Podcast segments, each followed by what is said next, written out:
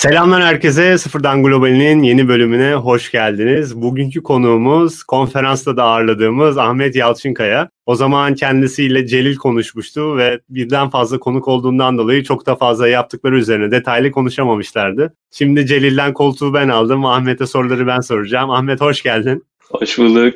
Nasılsın? Umarım keyifler yerinde. Keyifler yerinde. Siz nasıl?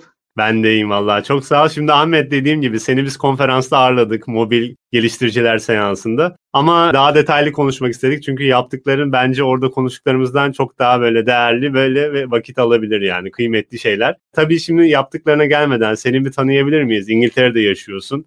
İngiltere'de hayatın devam ediyorsun. Ne, ne yapıyordun, ne ediyorsun ve İngiltere'ye nasıl geçtin? Ben Ahmet Yalçınkaya. 7 senedir iOS geliştiriyorum. Bir yaklaşık 2 sene önce Londra'ya taşındım. Türkiye'de böyle küçük ve büyük şirketlerde çalıştım. Farklı projelerde çalışmıştım. İki sene önce bir Ankara Anlaşması ile Londra'ya gelme fikri ortaya çıktı. Böyle biraz değerlendirdik eşimle beraber. Sonra Londra'ya taşındık. Ankara Anlaşması'nın gerekliliği olarak şirketimizi kurduk burada. AppSide adında bir mobil uygulama şirketi var. Bundan gerçi iki sene diyorum da iki buçuk, üç seneye yaklaştı şey. Biraz Hı-hı.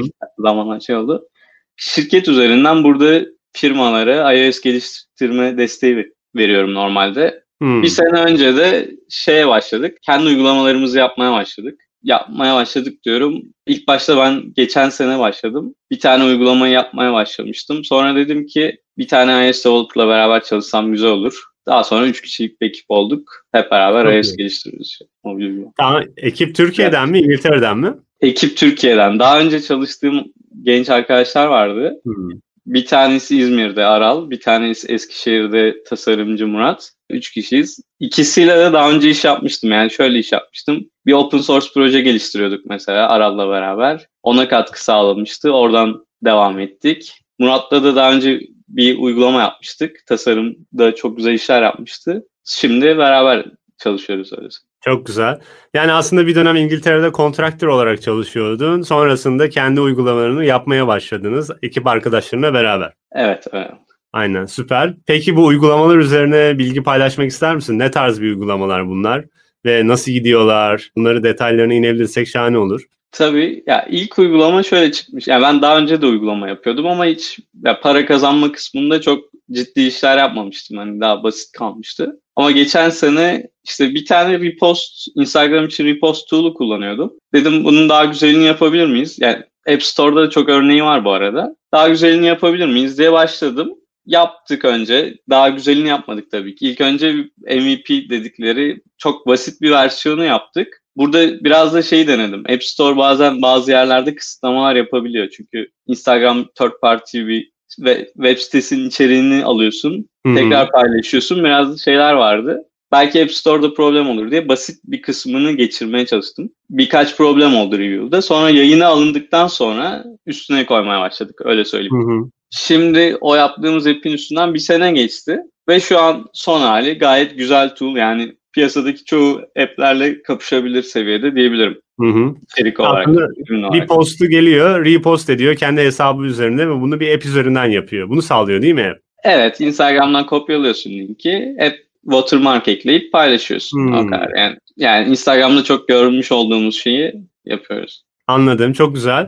Buradan peki bir gelir elde ediyor musunuz ya da buradan bir şekilde kazancınız var mı? Kazancımız var. Aslında şeydi birden fazla uygulama yaptık. Bu ilk uygulama için şöyle söyleyeyim. İlk birkaç ay reklama para harcadık. Hani geri geliyor mu gelmiyor mu? Fiyatlandırmayı denedik işte. İlk başlarda lifetime yani ömür boyu satın alıyordu kullanıcı. Bazı özellikleri kısıtlıyorduk. Pro olması gerekiyordu onları kullanmak için. Mesela onun için ilk başta 4.99'a satmaya başladık. Sonra dedik ki 5.99'a satabilir miyiz dolara? E oradan da yine satın alma oluyordu. Daha sonra işte birkaç ay sonra şeyi fark ettik ki biz kullanıcıya lifetime satarsak sürekli büyümüyor uygulama. Yani her ay yeni kullanıcı gelmesi lazım. Her gün yeni kullanıcı hmm. gelmesi lazım ki uygulamayı döndürebilelim. Burada da işte son günlerin popüler şeyi subscription'a döndük. Yani onları denedik. Haftalık, aylık, yıllık subscription koyduk. İşte alıyorlar mı, almıyorlar mı? İşte lifetime fiyatını 19.99'a çektik. Şu anki fiyatı mesela 19.99 dolar. Mesela Amerika'da alıyorlar. Bazen böyle Türkiye'den de tek tük alan oluyor. Ama şey genelde Amerika dışındaki ülkelere çok pahalı geliyor bu fiyatlandırma. Hı-hı. İşte bu fiyatlandırmalarla oynadık. Bir de son 4-5 ay önce Instagram'ın Reels keyword'ünü koyduk App Store Optimization için. Ve bunun çok güzel etkileri oldu. Ya ben açık açık hmm. anlatıyorum isteyen keyword deneyebilir şey olarak sıkıntı yok. O keyword koyduk uygulamanın adına. Bir anda uygulama çok stabil gidiyordu. Yani çok gelir getirmiyorken bir anda Amerika'dan günde 100 kişi gelmeye başladı o keyword üzerinden. Ve o da yani uygulama için güzel bir gelir getirmeye başladı. Hı hı. Yani şöyle söyleyeyim ayda 1000 dolar seviyesinde uygulama getiriyor artık 3 aydır. Çok iyi. Böyle söyleyeyim. Yani genelde şeydir 1000 dolar mesela bireysel geliştiriciler için bir hedeftir ilk 1000 doları kazanma seviyesi. O yüzden dedim yani çok rekabet olan bir sektör. Bazı uygulamalar 2015'ten beri var store'da. Hı hı. Ama küçük bir pay alabiliyorsun yani. Öyle anlatabilirim. Tabii. Aynen. Pasta büyük çünkü. Pasta büyük Pasta olduğunda küçük evet. Aynen. Ve Instagram'ın deli yani herhalde milyarı geçti diye biliyorum kullanıcı sayısı. Ya bir şekilde repost kullanmak isteyen de bayağı kişi oluyordur. Orada ASO etkisi bile söylediğin gibi bence direkt kendisini gösteriyor. Ve bence burada şeyi merak ediyorum bu arada. Lifetime dediğin yıllık mı yoksa ömür boyu mu? Ömür boyu. Yani ha. o aslında yani strateji olarak güzel bir strateji olabilir. Genelde lifetime satmak istemiyor app geliştiriciler. Hani çünkü subscription aldığı sürece para ödeyecek size. Ama yani 19.99 lifetime için güzel bir gelir bence. O yüzden onu tutuyorum. Hı hı. Genelde şöyle yani. kullanan da oluyor. Yıllığı 19.99 yapıp lifetime mesela 39 dolar gibi bir şey yapıyorlar. Hani gelen olursa gibi. Bu da bir strateji. Ama şey app'te her app'in kendine göre bir değeri oluyor. Onun için tabii ülke ülke de değişiyor. Mesela Amerika kullanıcısıyla Türkiye kullanıcısı ya da Afrika'da bir kullanıcı, Hindistan'da bir kullanıcı değişiyor fiyat algısı. Yani. Hı hı. O yüzden mesela Amerika'daki bir kişi 19.99'u uygulama hiç görmeden verebiliyor. Ama mesela farklı bir ülkedeki kullanıcı 3-4 ay kullandıktan sonra veriyor. Öyle söyleyeyim. Aynen ısınması gerekiyor. Peki şey Ahmet şu an yani bu gelen downloadların yüzde kaçı organik, yüzde kaçı paralı kanallardan geliyor? Bizim ya genelde organik geliyorlar. App Store Optimization üzerine biraz yoğunlaşmaya çalıştık biz. Ama şey bu da çok uzun süre öğrenilmesi gereken bir şey. Yani hatalar yapıyorsun, yanlış keywordler veriyorsun, düşüyorsun, çıkıyorsun derken bir yerde güzel bir keyword yakalarsan uygulama için organik getiriler daha iyi oluyor öyle söyleyeyim. Hı hı. Biz onun dışında App Store Ad Search diye bir şey var App Store'un. Orada App Store'da search yaptığında çıkan reklamlara veriyoruz bazen. Oradan da Amerika kullanıcısı yakalamaya çalışıyorum ben genelde. Daha şey olarak. Çünkü gen yani fiyatlandırma açısından çok şey yaptık, değişiklik yaptık ama tam olarak oturdu diyemem. Hala deniyoruz. O yüzden Amerika kullanıcısı biraz da garanti oluyor. Yani geri getirisi daha yüksek oluyor. O yüzden orayı hedefliyoruz genelde. Hı hı, çok iyi. Çok güzel. Organik olayına değindin. Peki şu an bu organik kanallardan elde ettiğiniz trafik için araçlar kullanıyor musunuz? Bir tool'lar kullanıyor musunuz? Bizde şey var. Tool olarak direkt organik kullanıcı için değil de Revenue Cat var. Şeyi bu subscription'ları yönettiğimiz farklı Hı-hı. şey alternatifleri uygulama içinde deneyebildiğimiz onu kullanıyoruz. Onun dışında işte Analytics için Firebase'i kullanıyoruz genelde. Hı hı. Ee, burada kullanıcı takip eden şeyler yapmıyoruz da genelde işte hangi kullanıcı ne yaptıktan sonra satın aldı gibi şeyler event bazlı takip ediyoruz. Hmm. Öyle söyleyebilirim. Anladım. Ya, mesela grafik editör tool'larımız var bizim. Bir tanesi Instagram highlight yapabil highlight cover diye bir olay var Instagram'da yine. Bunda da şey dedik. Instagram kullanıcı kitlemiz var. E bu kullanıcı kitlesi ne yapıyor ona bakalım dedik. Sonra highlight cover yapıyorlar diye böyle bir tool'a girmiştik daha sonra. O tool'da mesela ikonu beğenip mi satın alıyor yoksa ilk aşamada hiç ikonu görmeden mi satın aldı, girer girmez mi satın aldı, işte ne kadar sürede satın aldı falan gibi şeyleri takip etmeye çalışıyoruz açıkçası. Ona göre de uygulamayı sürekli geliştiriyoruz. Mesela ana sayfadan güzel ikonları görüp alıyorsa ona göre işlem yapıyoruz. Daha fazla ikon koyuyoruz ana sayfaya, daha fazla çeşit koyuyoruz. Mesela detaya girip frame ekliyor, arka plan ekliyorsa onları çeşitlendiriyoruz. Öyle söyleyebilirim. Hı hı hı. Çok güzel. Peki siz ekstradan arkadan bir iş yapıyor musunuz yoksa tamamıyla uygulama mı geliştiriyorsunuz? Yani şu an aslında 3 kişisiniz anladığım kadarıyla ve 1000 doları yeni geçtiğini aktardı. Bununla birlikte siz diğer firmalara iOS hizmeti sunuyor musunuz veya sadece şu an geliştirdiğiniz uygulamalardan kazandığınızla mı ilerliyorsunuz?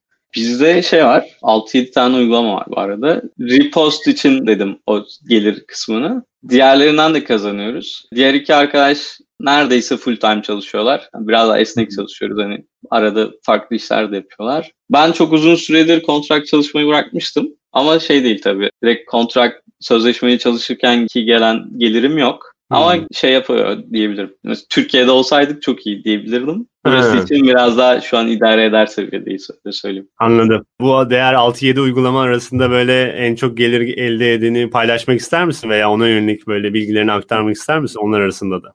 Ya şu an Repost en çok kazanan şey. Biz tabii değişiyor. Bizim bir tane de e-sport logo maker uygulamamız var. O hmm. mesela ilk çıktığında şeydi App Store'da çok rakibi yoktu ve çok indirilme aldı. İlk mesela ilk çıktığı ay 30 bin indirildi. Hiç böyle bir tepki beklemiyorduk aslında. Şey App Store uygulama yeni bir uygulama geldiğinde biraz şey yapıyor. Keywordlerde avantaj sağlıyor. Sen biraz üstte dur bakalım gelen giden oluyor mu gibi kontrol ediyor açıkçası. Böyle bir algoritması var. Biz biraz boş bir alana girdiğimiz için çoğu keywordle önde çıktık. Ve böyle ilk ay 30 bin, ikinci ay böyle 40-50 binlerde indirilme aldık. 3 ay böyle devam etti. Sonra mesela App Store Optimization yapacağız diye biz farklı keywordler denerken bir anda çakıldık. Böyle de bir deneyim oldu yani aslında. Hmm. Güzel giden app'i farklı deneyim kazanmak için biraz şey yaptık. Kötüye gitmeye başladı. O sırada farklı rakipler gelmeye başladı. Tabii şey oluyor. Şimdi yeni bir app çıktığında app çoğu insan bakıyor.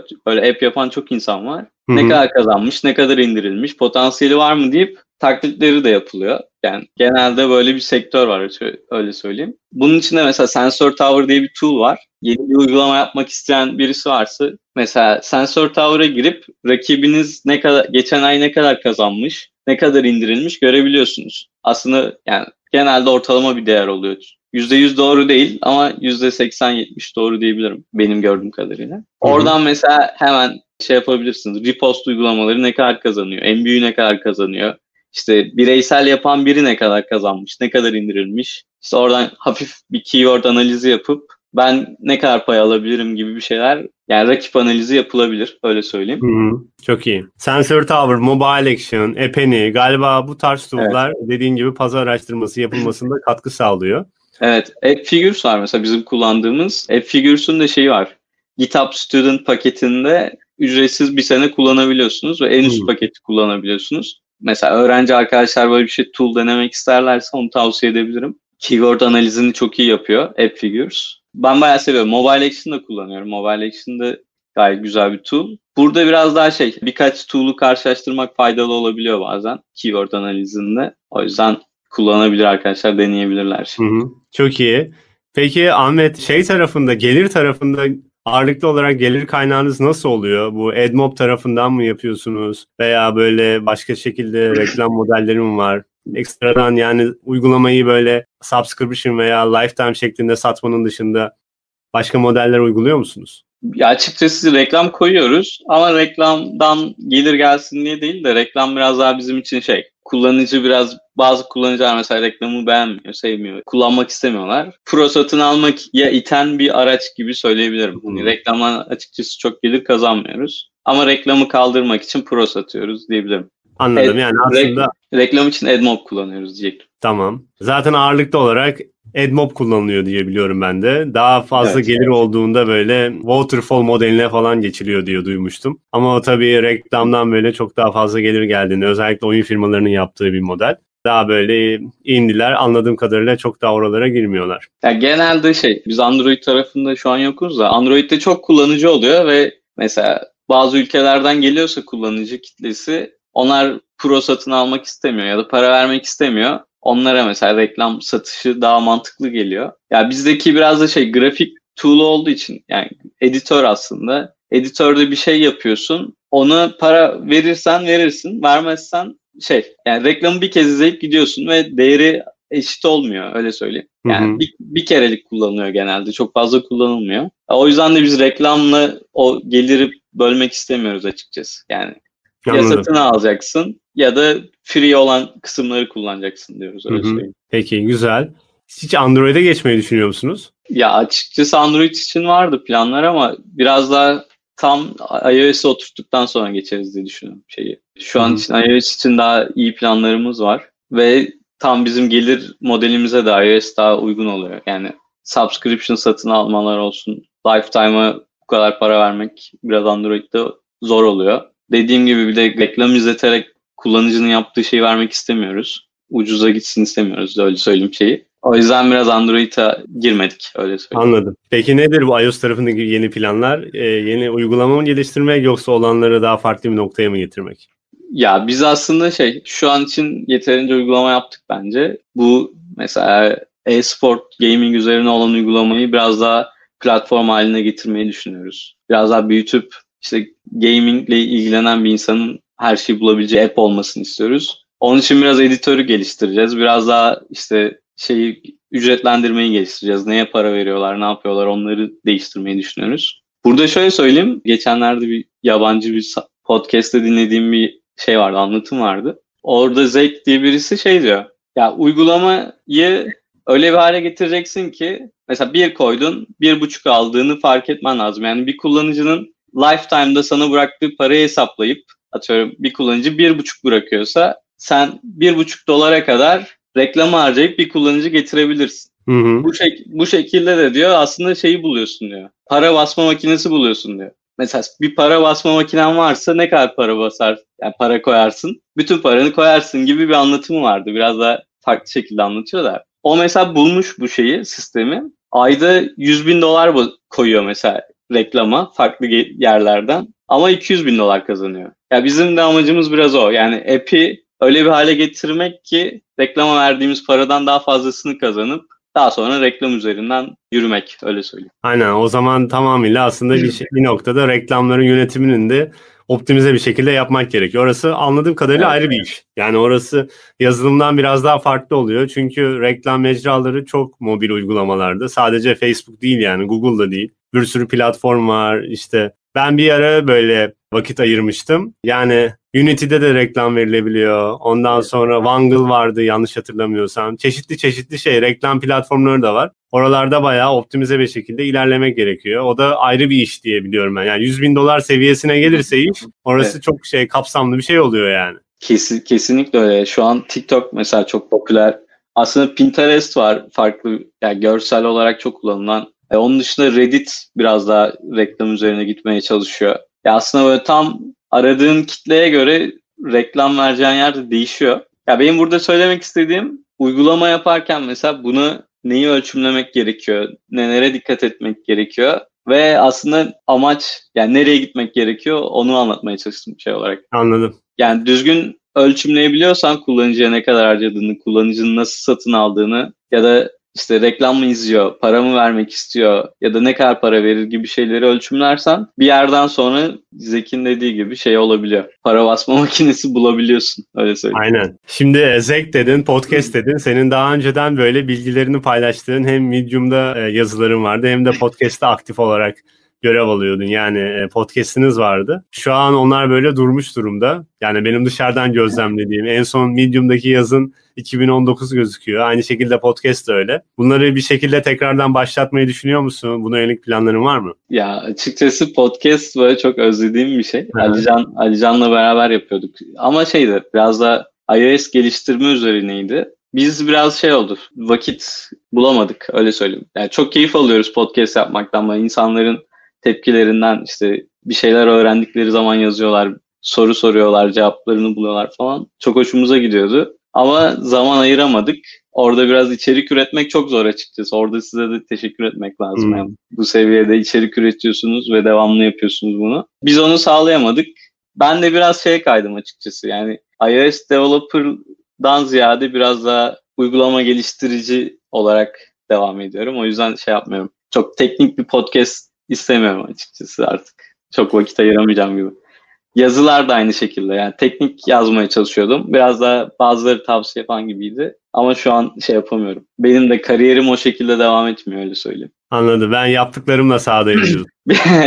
ya o anlamda değil ama şeydi nasıl diyeyim artık Swift'in faydaları falan gibi şeylerden kendi kafa yapısı olarak biraz da işte şu keyword'ü şuraya koyarsan daha iyi kazanabilirsin gibi ya da Türkiye'de mesela daha çok app geliştirici, bireysel app geliştirici çıksın faydasına yöneldim öyle söyleyeyim. Anladım. Güzel. O da bence güzel bir bakış açısı. Ayrıca zaten sizin bir tane de komüniteniz vardı yanlış hatırlamıyorsam. NG İstanbul adında. Enes şey, pardon. E, Enes İstanbul evet. Enes İstanbul'da ya orada Enes İstanbul'un Slack grubu var. iOS geliştirici varsa dinleyenler arasında oraya kesinlikle katılmasını tavsiye ederim. Orada böyle çok güzel soru cevaplar, muhabbetler oluyor. İşte yeni gelen şeyleri paylaşıyor insanlar. E, çok güzel bir community var. E, orada hala aktif sayılırım. Devam ediyorum yani hı hı. takip ediyorum şeyi. Onun dışında işte biraz da Mobile Growth İstanbul var. Celil'in orada da Mobile Growth İstanbul'da da genelde bu bu tarz app geliştiriciler var. İşte orada da takılıyorum genelde. Or, oranın da çok faydası oluyor açıkçası.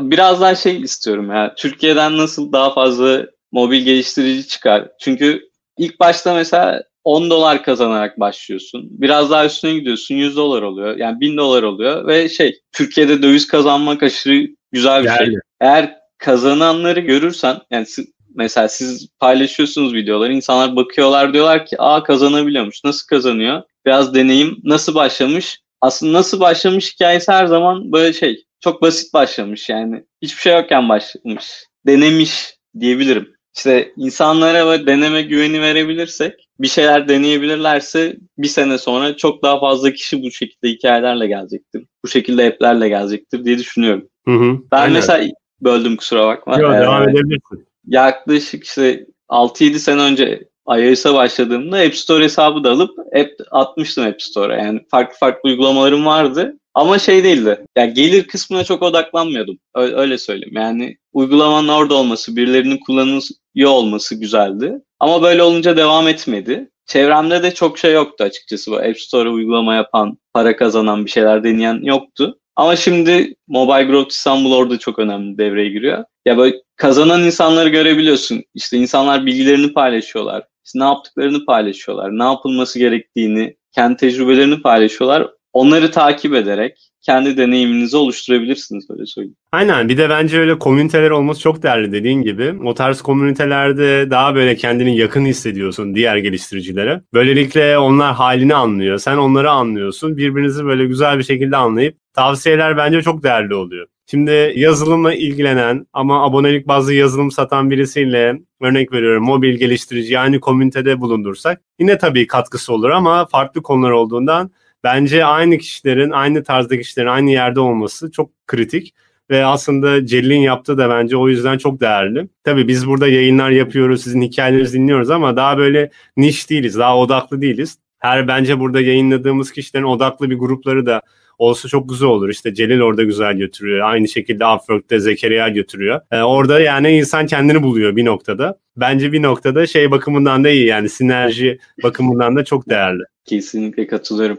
Yani şeyde aslında globalde Indiacres diye bir web sitesi var. Aynen. Indiacares'ta böyle herkes kendi deneyimini paylaşıyor. Mesela bazısı diyor ki işte ilk satışımı yaptım diyor mesela paylaşıyor. Bazısı diyor ki aylık 10 bin dolar kazanıyorum paylaşıyor. Yani milestone'lar çok değişiyor. Ama önemli olan orada işte korkmadan birisi kopyalar ya da birisi benim aynısını yapar falan gibi şeylerden çekinmeden direkt deneyimini paylaşmak aslında. Yani illa ki birileri aynısını yapmaya çalışıyor ya da birileri aynı şekilde kazanmaya çalışıyor ama uzun vadede zaten bu olacak bir şey. Bu Indie Hackers'daki bence o deneyim çok güzel. İnsanların ne yaptığını görüyorsun. Nasıl ilk satışını yapıyor. İşte ilk kullanıcılarını nasıl elde ediyorlar. Bunun dışında globalde şeyler de var. Mesela kapalı bir grup ama 10 tane uygulama geliştiriciyi birleştiriyor. Onarlı grupları ayırıyor mesela. Sen sürekli onlarla gelişmeni paylaşıyorsun. Atıyorum bunu bugün bunu yaptım, bunu yaptım. Herkes birbiriyle paylaştığı için sen hem yeni birilerini tanıyorsun hem de bu seni birazdan motive ediyor ve danışmanlık alıyorsun gibi de söyleyebilirim. Hı-hı. Bizde de belki Türkiye'de de bu tarz kapalı gruplar olursa daha ileriye gidebiliriz, daha güzel olabilir. Biraz mentörlük gibi, biraz daha paylaşım da oluyor. Her türlü şey oluyor. Sanırım Aynen. birlikte ihracat diye bir oluşum vardı. Sen daha iyi biliyorsundur. Aynen Zekeriya'nınki işte daha kapalı grup ama onlar içeride böyle onar onar değiller. Yani orada şöyle ekstradan tabii şeyler var, kanallar var. Mesela 1000 dolar üzeri kazananlar bir kanala giriyorlar. O kanala girmen için 1000 dolar kazanman gerekiyor Upwork'tan. İşte 500 dolar üzeri kazananlar, 5000 dolar böyle böyle kanallar var. Ama onun dışında herkesin erişebildiği de kanallar mevcut. An- yanlış hatırlamıyorsam orada şu an 700'ün üzerinde üye var. Ve onlar böyle bir şekilde orada işte deneyimlerini aktarıyorlar. Bir de sonra gelire göre de kanallar var. O 1000 dolar üzeri kazandığında o kanala giriyorsun. Oradakilerle görüşüyorsun. Yine bir böyle bir ayrıştırma var aslında. Gayet güzel. Ve özellikle Upwork'te ilk girdiğinizde bazı şeyleri bilmeniz gerekiyor. Yani nasıl proposal yazılır,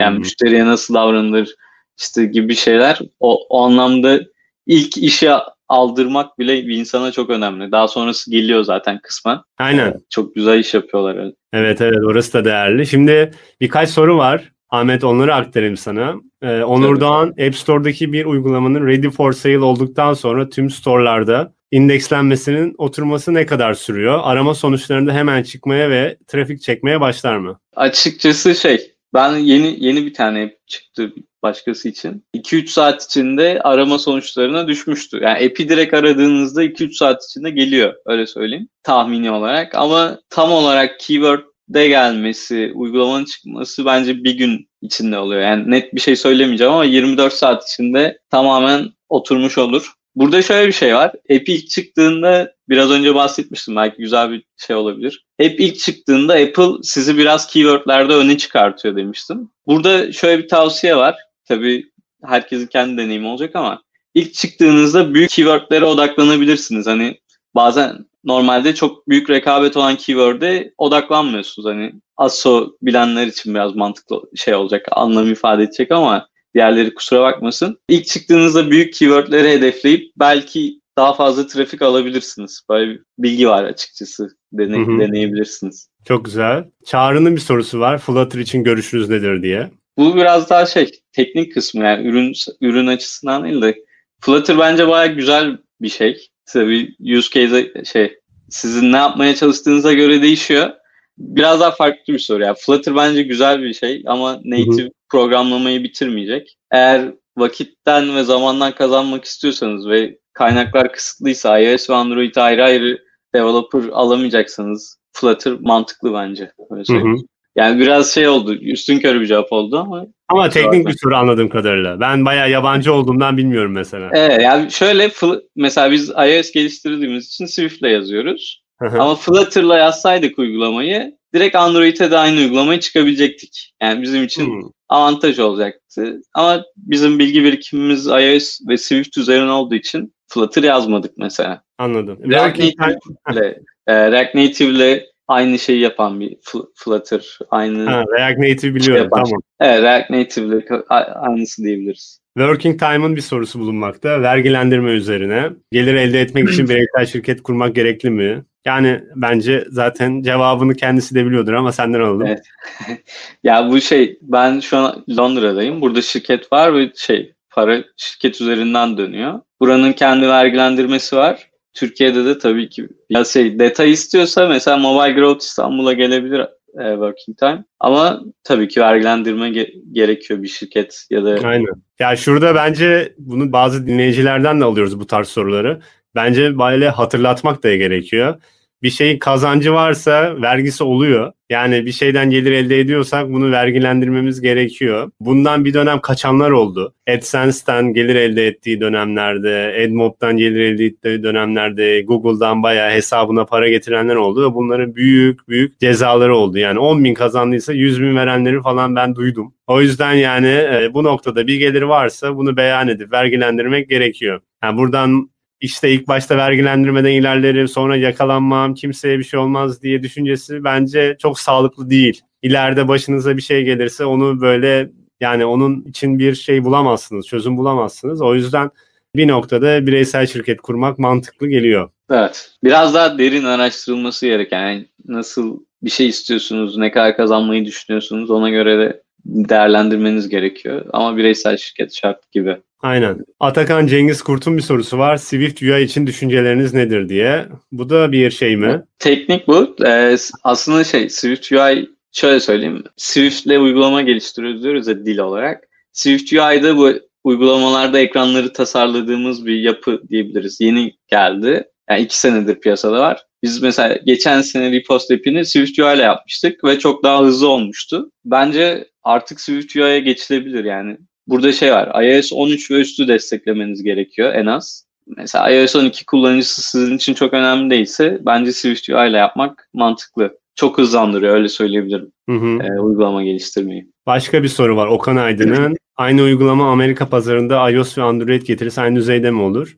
Herhalde iOS daha yüksektir diye düşünüyorum. I- iOS her zaman daha yüksek oluyor ama Android kullanıcısı daha fazla oluyor. Yani atıyorum şöyle karşılaş. 10.000 Amerikalı iOS ve Android'de gelirse iOS'e daha fazla bırakır. Ama mesela Android'de 100.000 geliyor 10.000'e karşılık. Bazen aynı geliri kazanabiliyorsun öyle söyleyeyim. Yani Android'de milyonlarca kişiye ulaşabilirken iOS'te o daha kısıtlı oluyor. Yüz binler belki şey olarak. Aynen. Yani burada aslında zaten iOS kullanılan cihazların fiyatlarından bunu çıkarabiliriz diye düşünüyorum. Yani iOS işte en uygun Apple telefonla en uygun Android telefon arasında biraz fark var. Evet. Amerika pazarı çok enteresan. Bazı geçen de bahsetmiştim şeyde. Mesela uygulama açılır açılmaz fiyat gösterir misiniz diye bir paradigma var yani. Adam önce bir, yani kullanıcı önce bir kullansın bekleyelim mantığı çok yüksek. Ama aslında şöyle Amerika'daki kullanıcılar direkt uygulamaya bakmadan satın alabiliyor. Yani hmm. belki çalışmıyor uygulama ama sen ilk ekranda kullanıcı bak bu uygulama paralı bunu kullanmak istiyorsan para vereceksin dersen Amerika kullanıcısı kabul ediyor. Bazen en yükseği veriyor bazen en düşükten deniyor ama veriyor yani. Hepsi değil. O yüzden şey de farklı. Belki Android'de daha yüksek de kazanılabilir bu şekilde. Yani kullanıcı kitlesine ve uygulamaya göre değişiyor. Hı hı. Hasan'ın bir sorusu var. iOS uygulama geliştirmek için MacBook gerekiyor mu? iOS developer olduğunuz zamanki kazancınızla şu anki kazancınız arasında büyük farklar var mı diye. MacBook gerekiyor evet. iOS developer olduğum zamanki yani Türkiye'deki kazandığımdan fazla kazanıyorum şu an app'lerden. Ama Londra'da kazandığımla alakası yok öyle söyleyeyim. Şey, o yani bireysel olarak bireysel uygulama geliştireceklere tavsiyem direkt böyle işi gücü bırakıp böyle app yapmaya başlasınlar değil. Hı hı. Yandan başlasınlar, daha küçük başlasınlar. Denesinler biraz. Zamanla uygulamanın hani bir şey vaat ettiğini görürlerse ya da kazanabileceklerine inanırlarsa işten ayrılsınlar ya da iş Öyle söyleyeyim. Ya da yani bence yandan başlanılması gereken bir iş. Öyle söyleyeyim. Aynen. Bir de orada bence bir gelir elde edince onun verileceği vergileri de düşünmek lazım. Yani ben de şu an işte bir yerde çalışmayıp danışmanlık verdiğimde yaşadığım süreçte normalde işte gelir vergisi, katma değer vergisi, ne bileyim stopaj Durumlar. falan hiçbirine hakim değilken şimdi hepsine bir noktada hakim olmak gerekiyor. Muhasebeci, Bağkur. Onları da bir şekilde bilmeleri güzel olur diye düşünüyorum. Yani maaşı biz alırken işte vergiler düşük alıyoruz. Vergilerle beraber alıp biz oradaki vergileri ödesek verginin ne kadar çok olduğu hakkında fikir sahibi olabiliriz. Şu an bence zaten maaşlı çalıştığımız noktada o vergiler hakkında fikir sahibi olmuyoruz yani. Brüt net biliyoruz evet. ne olduğunu ama aradaki para farkı bazen unutuyoruz yani ne kadar yüksek olduğunu. Genelde o, o, o kendi şirketini kurunca çok net böyle yüzüne yüzüne vuruyor. evet, genelde brüt maaş alanlar bunu böyle hafiften anlamaya başlıyor şey olarak. Ne oldu ya bu ay böyle olmaması lazımdı diye konuşmaları hatırlarım ben. Aynen. Ege'nin bir sorusu var. Sonra da yavaş yavaş kapanışa geçeriz. Senin tavsiyelerini alırız vermek istediklerin varsa. Save evet. senin bir sorusu var. Asgari ücret düzeyine ulaşana kadar şirket kurmak gerekli mi diye. Bayağı teknik bir şey. Bunu bilmiyorum. Ee, benim şey bilgim benim de bilgim yok. Bu aslında vergiyle alakalı bir şey. Yani. Aynen. Sanırım verginin bir alt limiti var. Yani atıyorum aylık ya da yıllık belli bir kazancın altındaysa vergi olmuyor ama bunu tabii biraz daha detaylı bilen birinden Aynen. öğrenmek lazım. Aynen şimdi e, teknik konular pardon teknik diyorum vergiyle alakalı konular geliyor. Muhammed de Youngstark da bunun üzerine sormuş. Arkadaşlar bu tarz soruları biz her ay Evren Özmen'le bir yayın yapıyoruz. Her ayın genelde üçüncü perşembesi oluyor. Ona dahil olursanız orada sorabilirsiniz. Şimdi Ahmet de bilmiyor olabilir. O yüzden evet. vaktini almayalım. O yüzden bu iki soru da tamamıyla vergi ve finansla alakalı. Faturalarla alakalı. O yüzden direkt Ocak ayında yapacağımız yayına bekleyelim sizleri. Orada Evren Özmen'e sorabilirsiniz. O böyle zaten soruları net bir şekilde cevaplıyor. O direkt Upwork, işte Fiverr ve bu tarz App Store vergilendirmesi, faturalandırması üzerine bayağı deneyimli. Direkt kendisine sorabilirsiniz. Evet Ahmet, şimdi senin ekstradan eklemek istediklerin var mı kapanışa geçmeden önce? Verebileceğin tavsiyeler olabilir. Yeni başlayanlar için birkaç deneyim aktarmak isteyebilirsin. Olur. Ya açıkçası ilk başta dediğim gibi yani bir şekilde bu tarz işlere girmek istiyorsanız en basit şekilde girip deneyimlemek gerekiyor. Hani vergi konusu göz korkutabiliyor bazen ama yine çözülmeyecek bir sorun değil. Yani App Store'dan app'i yaptım gelir kazanabilir miyim sorusu uzun vadede çözülüyor açıkçası. Yani bir şey yaparsanız App Store'a uygulama çıkarsanız bir alıcısı oluyor açıkçası. Yani bazen milyonlarca kişi alıcı olabiliyor bazen yüz binlerce kişi. Ama dediğim gibi mesela Amerika'dan böyle yani günde 100 kişi çekebilirseniz uygulamaya ve bu çok basit bir şey. Amerika'da milyonlarca kullanıcı var. Yani sizi götürebilecek seviyede kazanabiliyorsunuz. Ya yani burada da amaç aslında çok para kazanmak. Yani insanın motivasyonuna göre değişir.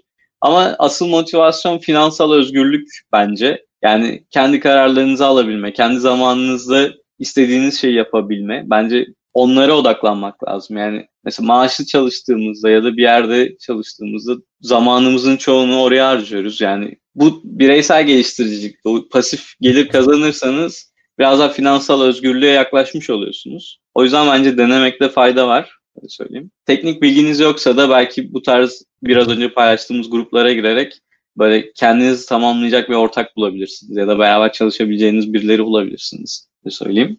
Onun dışında ya bu tarz mesela sıfırdan globale çok güzel içerik üretiyor. Burada bilgisini paylaşan insanlara kulak verin. Hani neler yapıyorlar, size uygun mu, size yapabilir misiniz diye düşünün bence. İşte teknik olarak en İstanbul, Mobile Growth İstanbul bu tarz gruplara katılın. Ya da Upwork'ten çalışmak istiyorsanız birlikte ihracat çok güzel bir grup tecrübe paylaşımı olarak çok güzel şeyler yapıyorlar. Çok güzel bilgiler paylaşıyorlar. Takip etmenizi tavsiye ederim. Vallahi çok sağ ol abi. Güzel oldu. Tavsiyeler bence çok değerli. Zaten bahsetmiş olduğun linkleri biz podcast'in detaylar bölümünde paylaşıyor oluyoruz. Bunu ayrıca Spotify, iTunes ve diğer platformlarda yayınladığımızda ayrıyetten sitemize koyduğumuzda direkt linkleri paylaşıyoruz. Oradan da linklere ulaşabilirsiniz dinleyiciler için. E, vallahi çok teşekkür ediyorum. Seni takip etmek isterlerse zaten Twitter'dan takip edebilirler. The Swiftist uzantısı ile birlikte Ahmet Yalçınkaya'ya ulaşabilirsiniz. Bence sorularınız olursa oradan da aktarabilirsiniz. Vaktini ayırdığın için tekrardan teşekkür ediyorum Ahmet. Umarım seneye böyle çok daha güzel makineyi döndürmeye başladığınız dönem değil. 100 bin basıp 200 bin kazandığınız noktada tekrar bir konuşuyor oluruz. Tekrardan katılım için teşekkür ediyorum. Ben teşekkür ederim. Görüşmek üzere herkese. Sevgiler, görüşmek üzere. Bölümü dinlediğiniz için teşekkürler. Umarım bu bölümden keyif almışsınızdır. Bölüm içerisinde geçen linkleri detaylar kısmında paylaşıyoruz. Hala Sıfırdan Globali kanalını takip etmiyorsanız şu an dinlediğiniz platform üzerinden takip et butonuna basarak en son bölümlerden ilk siz haberdar olabilirsiniz. Bununla birlikte yorumlarınız olması durumunda selam et sıfırdan globale.com adresine görüşlerinizi aktarabilirsiniz. Ayrıca iTunes platformu üzerinden de yorumlarınızı paylaşabilirsiniz. Kendinize çok iyi bakın. Bir sonraki bölümde görüşmek üzere. Sevgiler.